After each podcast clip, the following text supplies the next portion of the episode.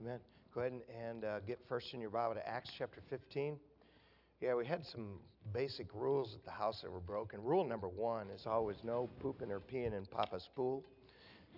And, um, you know, we, in the summer, we, we turn our hot tub down to like 90, so they think it's a pool. We, I just call it a cool tub.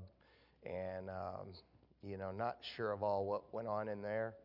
Uh, rule number two is, is no peeing without your diaper on, and we definitely broke that one. Um, so th- th- there was a lot of things that went on. A lot of things that went on. Um, yeah. Um, appreciate you being in our marriage uh, class uh, today. And uh, I, I, really, I, I, congratulate you on just working on your marriage. Uh, always uh, things to make okay things good, to make good things better, to make uh, good things great. I mean, God really, He wants this relationship in your home to be to be right. He He designed it for that. Uh, before we answer any questions, just going to review the things that we review every time, again, because I just want them deeply in your mind and heart. Number one, nothing can be taken back that's done to this point. What's done is done. Number two, all that any of us can hope to change is today and tomorrow. Uh, they can change and be better. Number three, if you're struggling, you did not get where you are in a day, so you're not going to get out in a day. Uh, but by the grace of God, you can get out. Number four, you can only control one person in the world, and I ask that you focus on that one in your own home and, and in this class. Uh, remember this simple thing anytime even one person is controlling themselves, things will be much better. E- e- anybody, instead of two people out of control. Number five, there's always hope as long as God is involved. Uh, God is love. If you don't love, you can love with God involved. If you don't love enough, you can love more with God involved. Uh, number six, no one's destined to repeat the home in which you were raised if it was bad. You can succeed. Number seven, no one's assured to have a great marriage if you were raised in a great home. You can fail. Number eight, the marriage you're in now is the one you're supposed to be working on. And number nine, the person to whom you're married now is a person to whom you are supposed to be married. Uh, our questions today uh, continue to make me feel uncomfortable, and they will make you uncomfortable because last week we spent our whole lesson talking about the physical relationship between a husband and wife. Uh, the questions are all related to that, and my intention is to be done with this subject at this point. And if you have more questions, uh, come and see me with your spouse, uh, and you know we can talk personally about it. And don't come and talk to me about this stuff unless you're a dude. Uh, question number one is it wrong to have sex just because, uh, to not have sex just because you don't want to, uh, even though your spouse wants to? Uh, because of 1 Corinthians 7 1 through uh, 5, I believe every spouse ought to make the effort uh, to please their spouse at all reasonable times. Uh, what that means is some people are going to have to make effort when you don't really want to.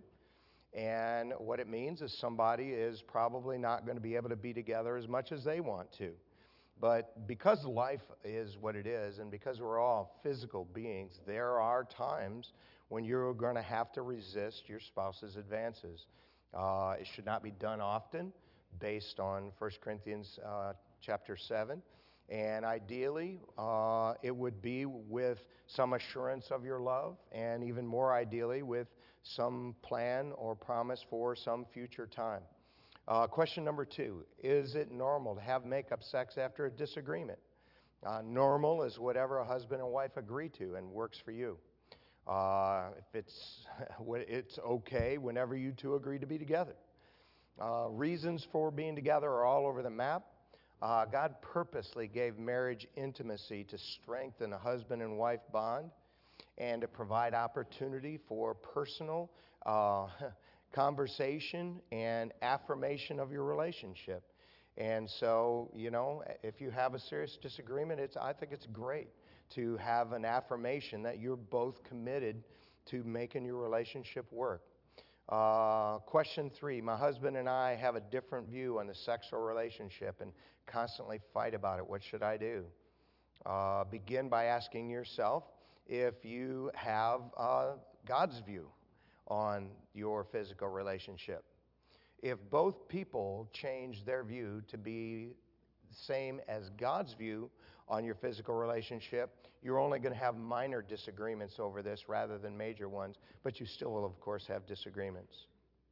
You can only control yourself, so carefully look at what you think and feel and uh, root out any wrong thinking, hard feelings, guilt, or resentment in this area of your life.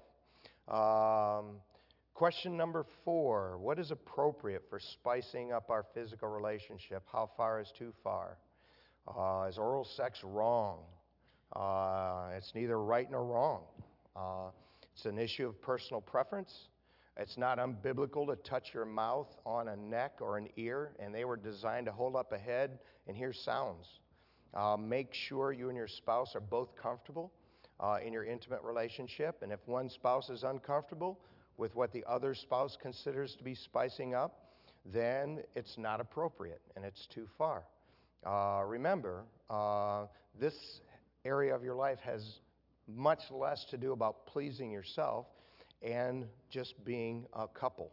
Uh, question number five How do I enjoy sex after being raped as a young person and after going through a divorce? That's a really old question. I think I was asked that um, eight times ago, and the first time I did this, and I've had over the years questions like this uh, all the time. Uh, how do you have a healthy sex life after being sexually abused? I mean, similar questions uh, to that. Uh, let me first say I- am really sorry that you've been through that incredibly traumatic event. Um, there are just some things that are very difficult to overcome. Uh, but by the grace of God and wise thinking, uh, I believe that we can overcome anything. Uh, you have to begin by forgiving the person who raped or abused you. Uh, you don't do that because they deserve it. You do that for Christ's sake. And if you don't do that, you will always have this bitterness and anger and resentment that will forever just pollute your mind and, and your heart. And I, I know when we, I, I, may, when this class is done, spend a couple weeks uh, in here just on, on forgiveness. And, and, I know we hesitate to forgive somebody for doing something, you know, like that because we, we want to see them brought to justice. But in the end, you are just in bondage to them all your life until you, until you forgive them. Uh, if you're strong enough to do so and the statute of limitations hasn't passed, I wouldn't hesitate to bring it to the right authorities. You, you know, listen, uh, if someone doesn't find courage to do that, that person may do it to somebody else. And um, I would basically make the issue a daily matter of prayer. Um, as much as you can, uh, talk to your spouse about it. Uh, you know, sometimes these things are really, really difficult to talk about.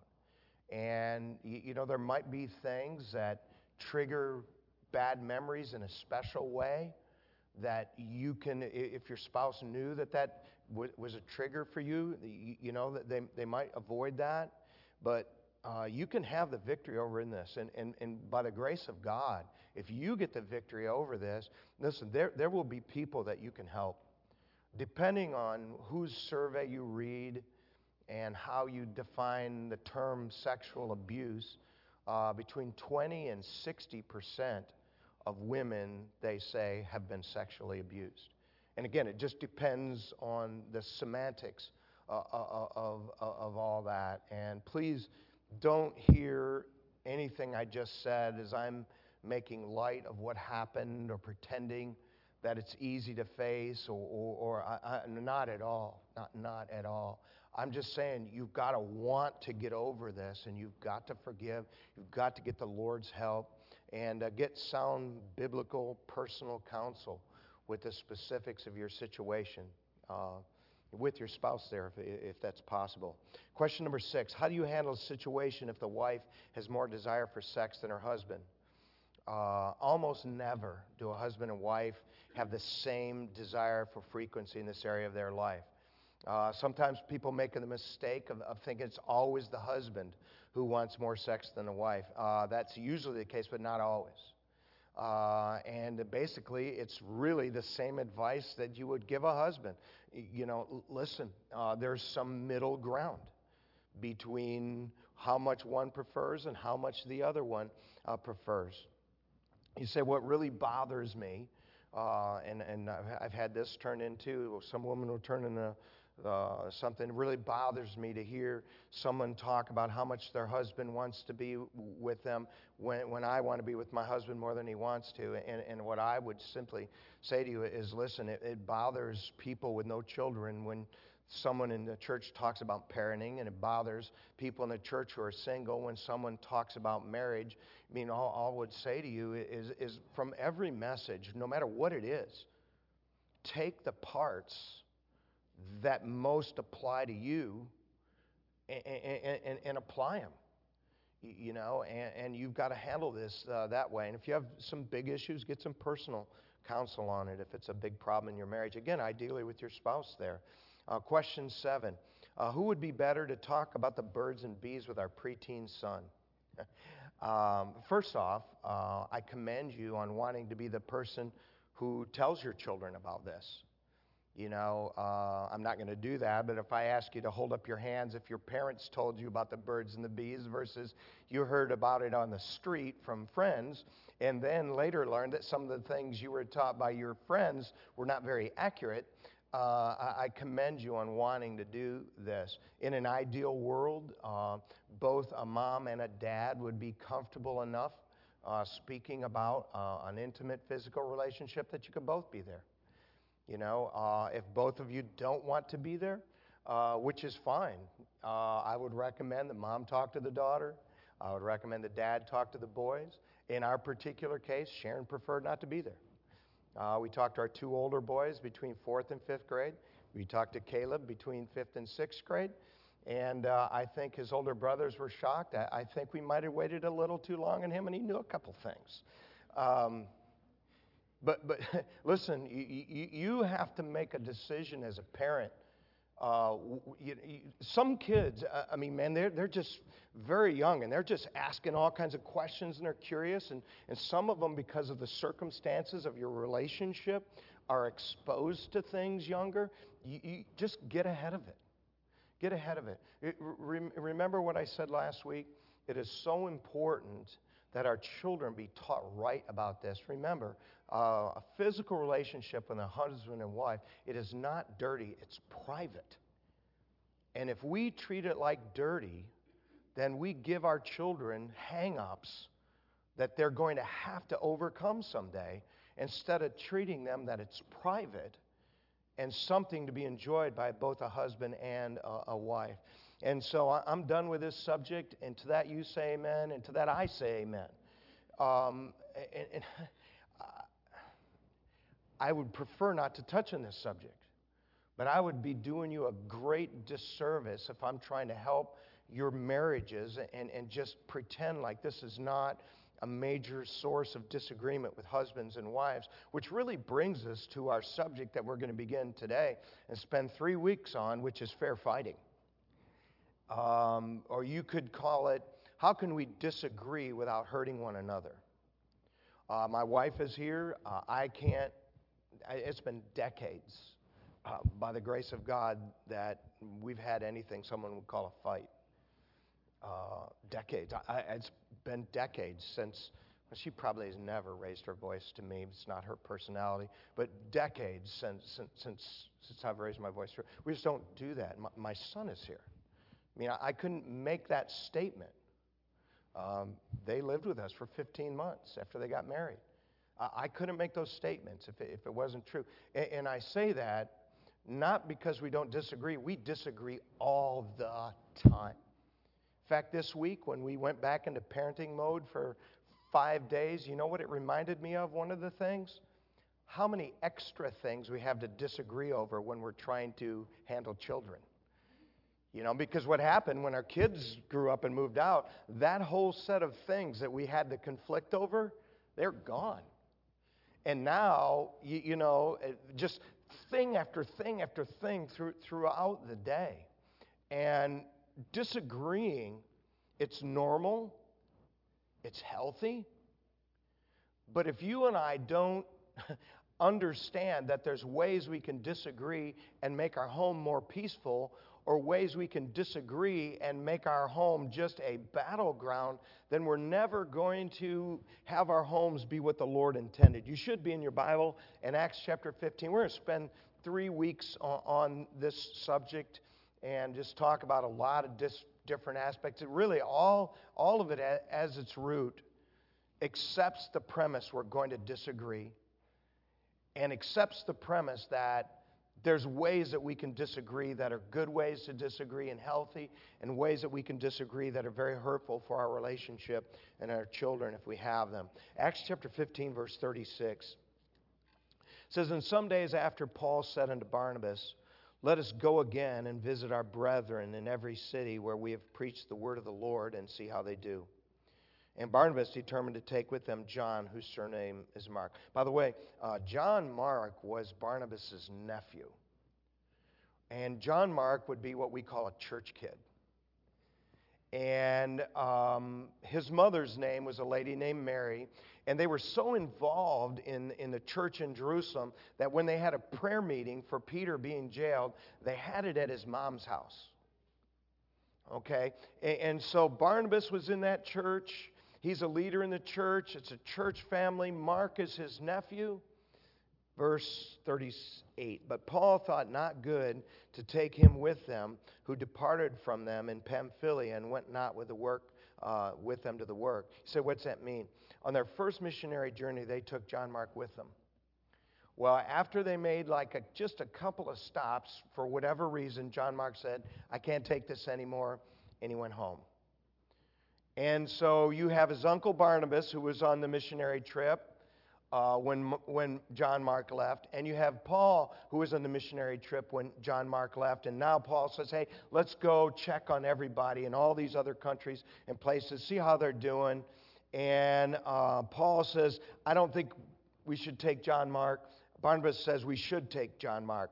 Verse 39 And the contention was so sharp between them that they departed asunder one from another.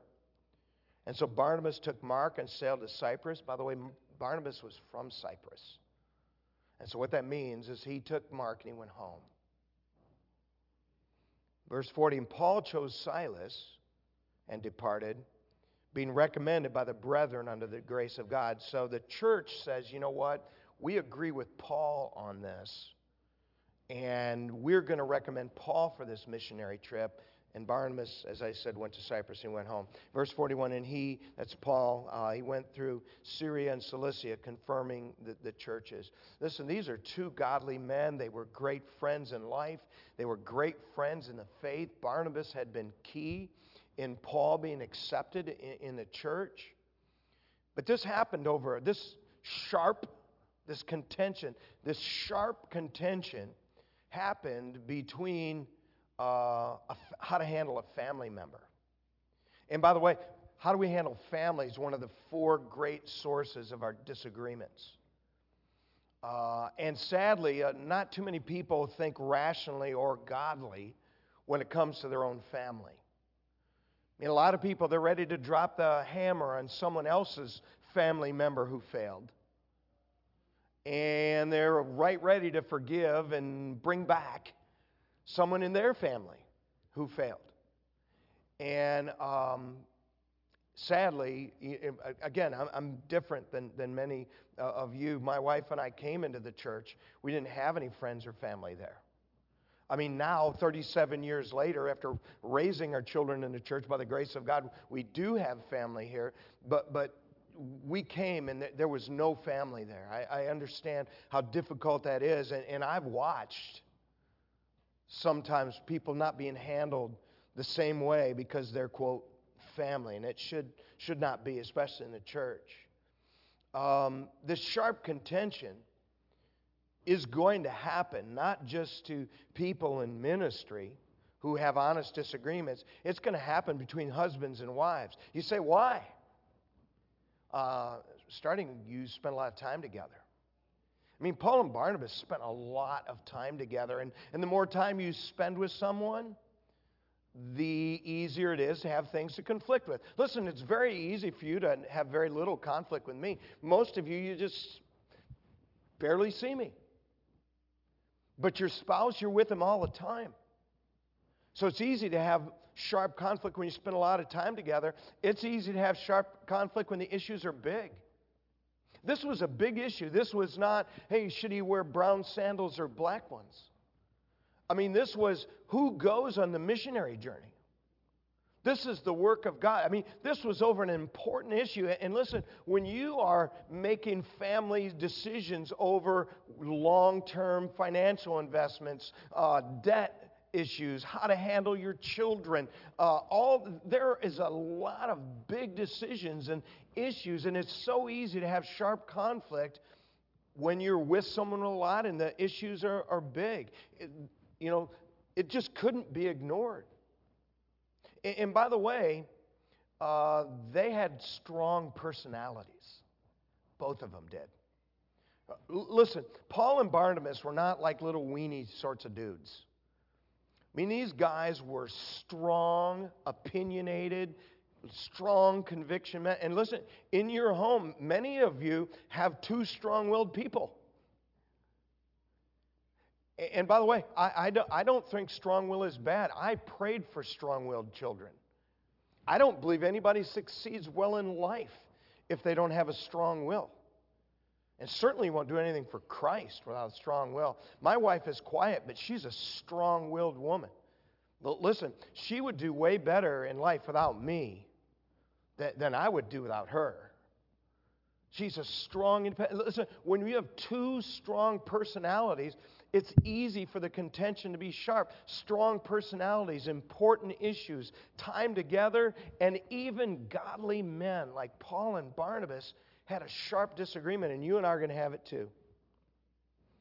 In fact, if you're sitting here thinking, wow, you know what, someday my husband and I, or my wife and I, we're going to be mature enough to where we won't disagree anymore, if that's what you think is going to happen, you're going to be disappointed. And remember, our expectations most often determine whether we're either happy or frustrated with the same thing. You will continue to disagree. Remember, God did not expect us to think the same on every issue. If we think the same on every issue, one of us becomes unnecessary.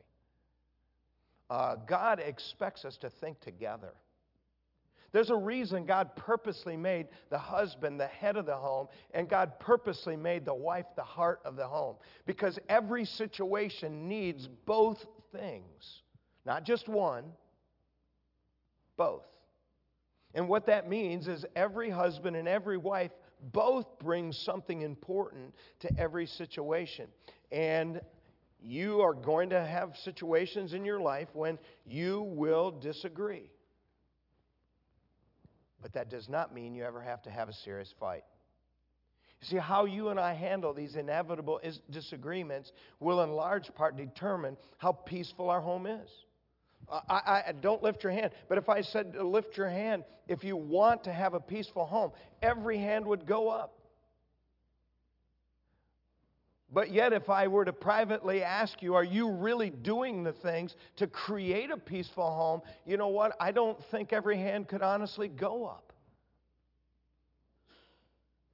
Listen, there are a lot of homes where the husband and wife genuinely love each other, and yet they handle their conflicts and disagreements so poorly that their house is a battleground. And what happens when you handle your disagreements like that, you erode the genuine love that you have for each other. And I would say this uh, handling our disagreements poorly is one of the biggest reasons for unhappy marriages, unstable homes, and ultimately divorce. Go ahead back in your Bible to Proverbs chapter 12. We've got several things. Like I said, I'm going to spend three weeks on this. Uh, some ways to improve the way we handle our disagreements.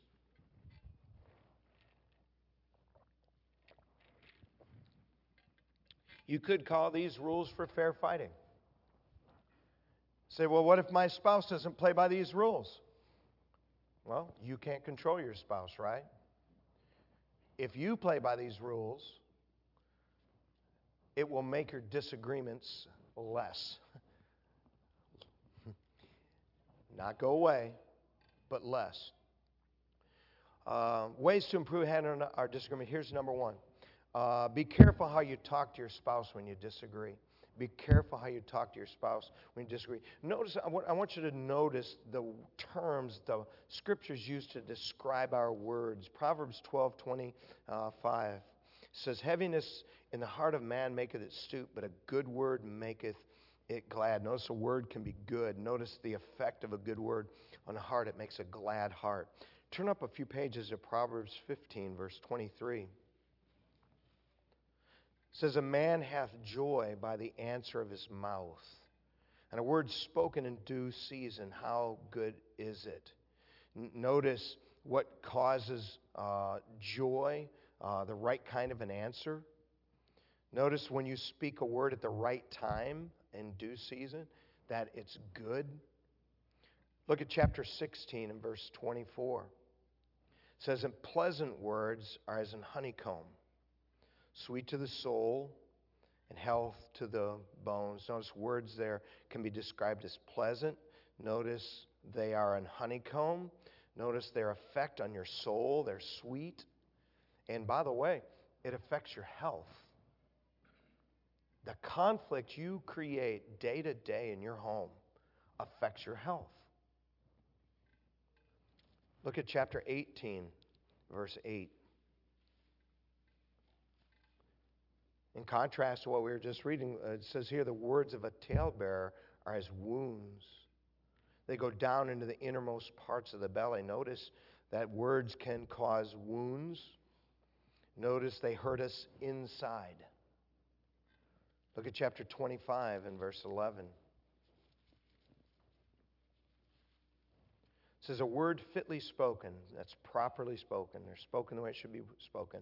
A word fitly spoken is like apples of gold in pitchers of silver. And he makes a, just a, a portrait of what the right kind of words are. And he talks about them as being an apple of gold in a pitcher of silver. We could go on and on. Psalm 64 3 says, Who whet their tongue like a sword and bend their bows to shoot arrows, even bitter words.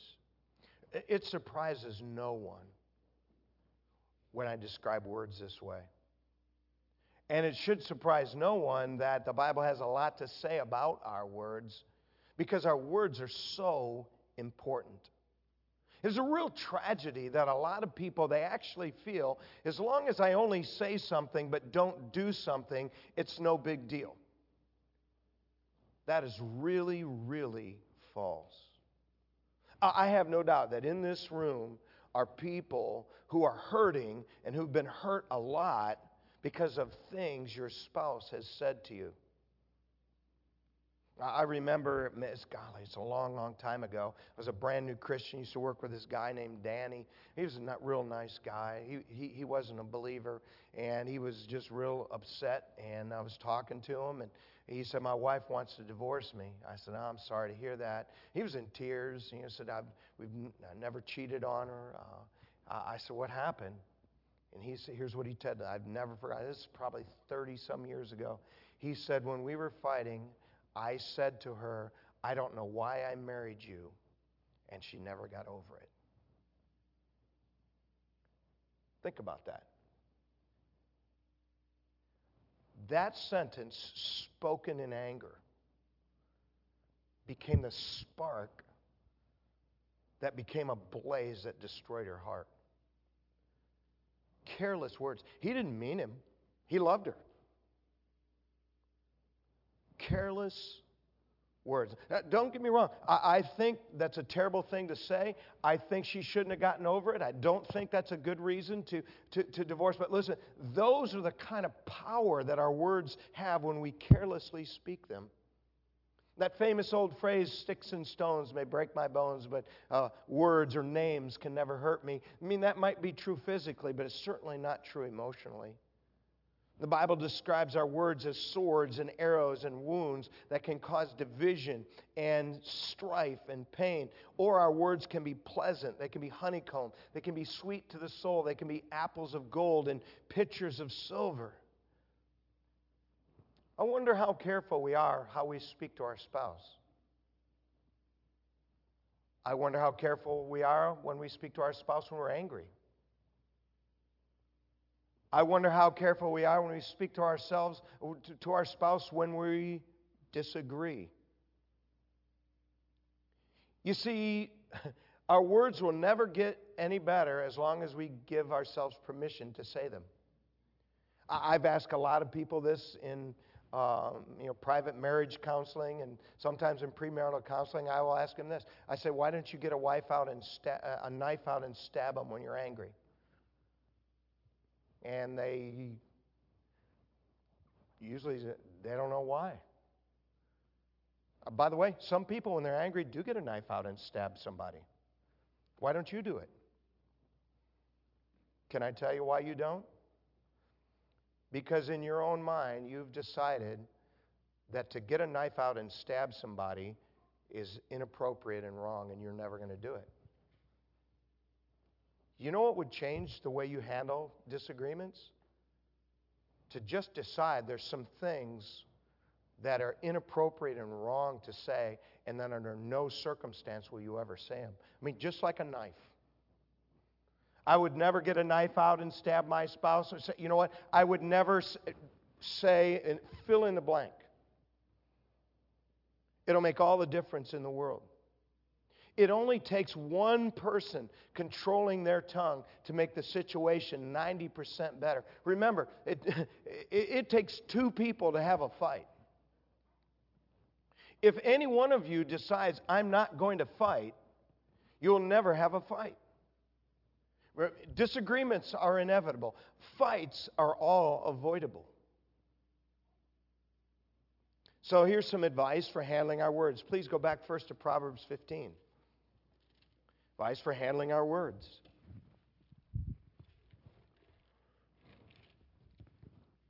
Listen, I, you say, well, if you'd have known what they did or what they said, and you give your reason to, you give yourself a reason to pick up the knife.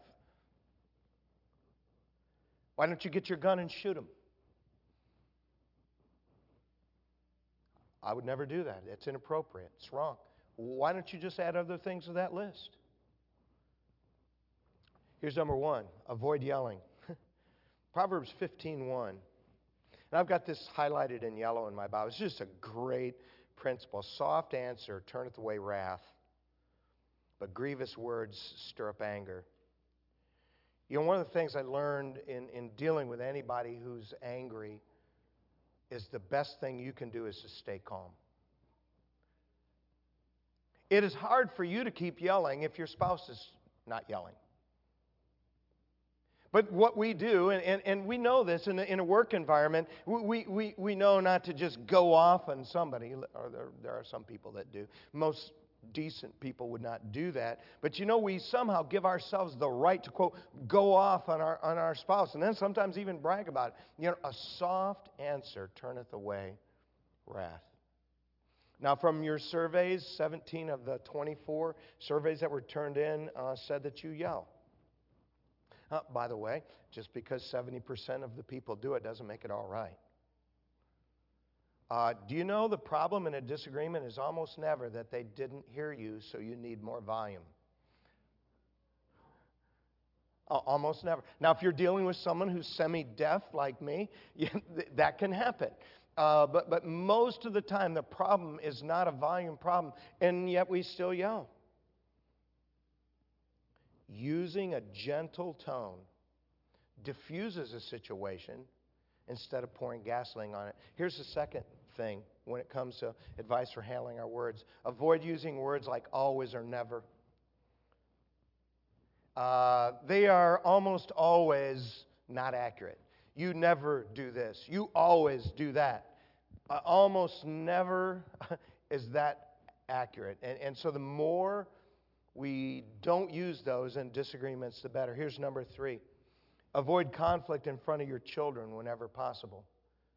I know some of you don't have children, but uh, some of you will someday. Uh, somebody turned in the question before how do we keep from arguing in front of our children? This sounds really simple, but you know, there's other things you've decided not to do in front of the children. All right?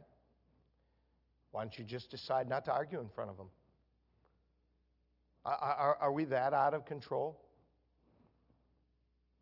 Listen, children, that they watch. Uh, pr- probably, as far as I know, everybody in here claims to be Christian.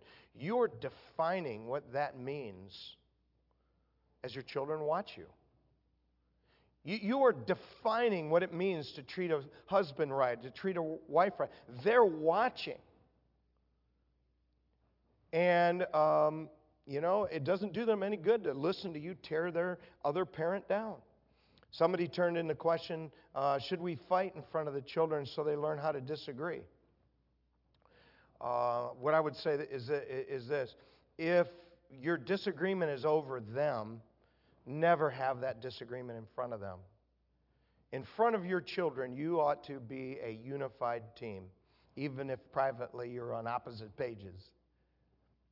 Uh, if you disagree well and the issue is not over them, I think it's good for them to see how you handle disagreements.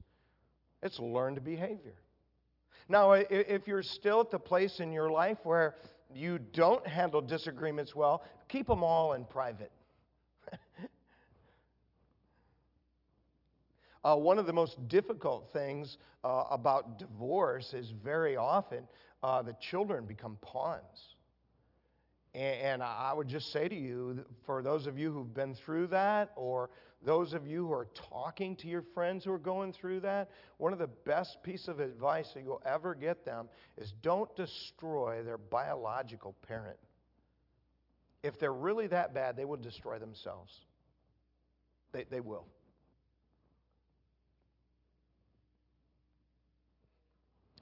Number four, Advice for handling our words avoid bringing up the past. I, know almost everything that happens has context. And, so I, get it. At, at, times it is a part of the conversation. But as much as possible, when you've really forgiven someone for something, to continually bring it up, it doesn't help actually settle the disagreement. It just picks at a scab. Number five, go back to Proverbs chapter 10 and we'll close. Say good because I want to go out here and have a disagreement over what you said with my spouse. Well, you've got 15 minutes before church starts to disagree, so that'll work. Uh, look, I happen to believe disagreeing is healthy. I, I think when we disagree in, in, in good manner, I, I think it's a good thing. Sometimes Sharon will just say to me, I disagree. Good. I don't say that. I say, oh, sorry to hear that, hon. Uh, by the way, don't ever think that I or she have all this stuff perfectly down. These are biblical principles that we work and strive to bring into our home, and the better we do them, uh, the better our home has become. And anytime we fail to do them, the worse it is. Here's number five avoid talking too much. Proverbs chapter 10, verse 19. I really like this. It says, In the multitude of words there wanteth not sin. He that refraineth his lips is, is wise. Did you see the first half of that? The more you talk, the more you're going to sin when you talk. And if you've learned to refrain from speaking, that's an evidence of wisdom. Now, some people are talkers. Uh, I was talking to the youth leaders, and they were uh, talking about uh, a girl that was in one of their rooms. They said she talks from the moment she gets up to the moment she goes to sleep. Um, it's always good to be careful how much you speak, and especially so when you're angry. You know, there's a, there's a lot of wisdom between just saying, you, you know what, this conversation is not going anywhere good. Let's just pause. Let's, let's just take 30 minutes and let's just come back together and, and, and talk about it then. There is just power in stepping away. I, have been in counseling sessions where uh, sometimes it's a wife, sometimes it's a husband, and, and one of them tries to walk away and the other one just follows them around the house. Please don't do that. One of the best things you ever do is when you recognize a situation. Remember, we were talking about with text, when you recognize a situation is getting tense, one of you has to have the, the character and the wisdom to say, Let, us finish this in person, not over text. You know, when you recognize a disagreement is getting a, a, a little heated, one of you just needs to be able to say, Hey, you know what? Let's just talk about this again in 30 minutes. Avoid talking too much. Remember, when we talked about communication, that part of communication is listening. And those of you who are like me, you're the talker in your relationship. I'm not a good listener. I'm working on it. But avoid talking too much. That's the end of our class. Next week we'll talk some more. You should have a pink piece of paper. If you have any sort of a question, uh, write it. If you don't have a question, just put something on there like, uh, what's that red pin on your lapel? Or, um, how did you survive a week with four young children and four dogs? Who had more trouble being a parent again, you or your wife? I'll give you a hint, it wasn't her.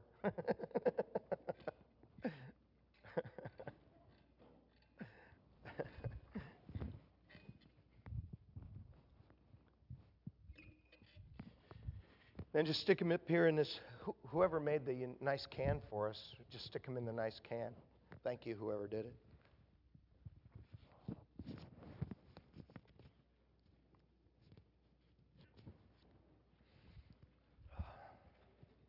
Hey, Grace.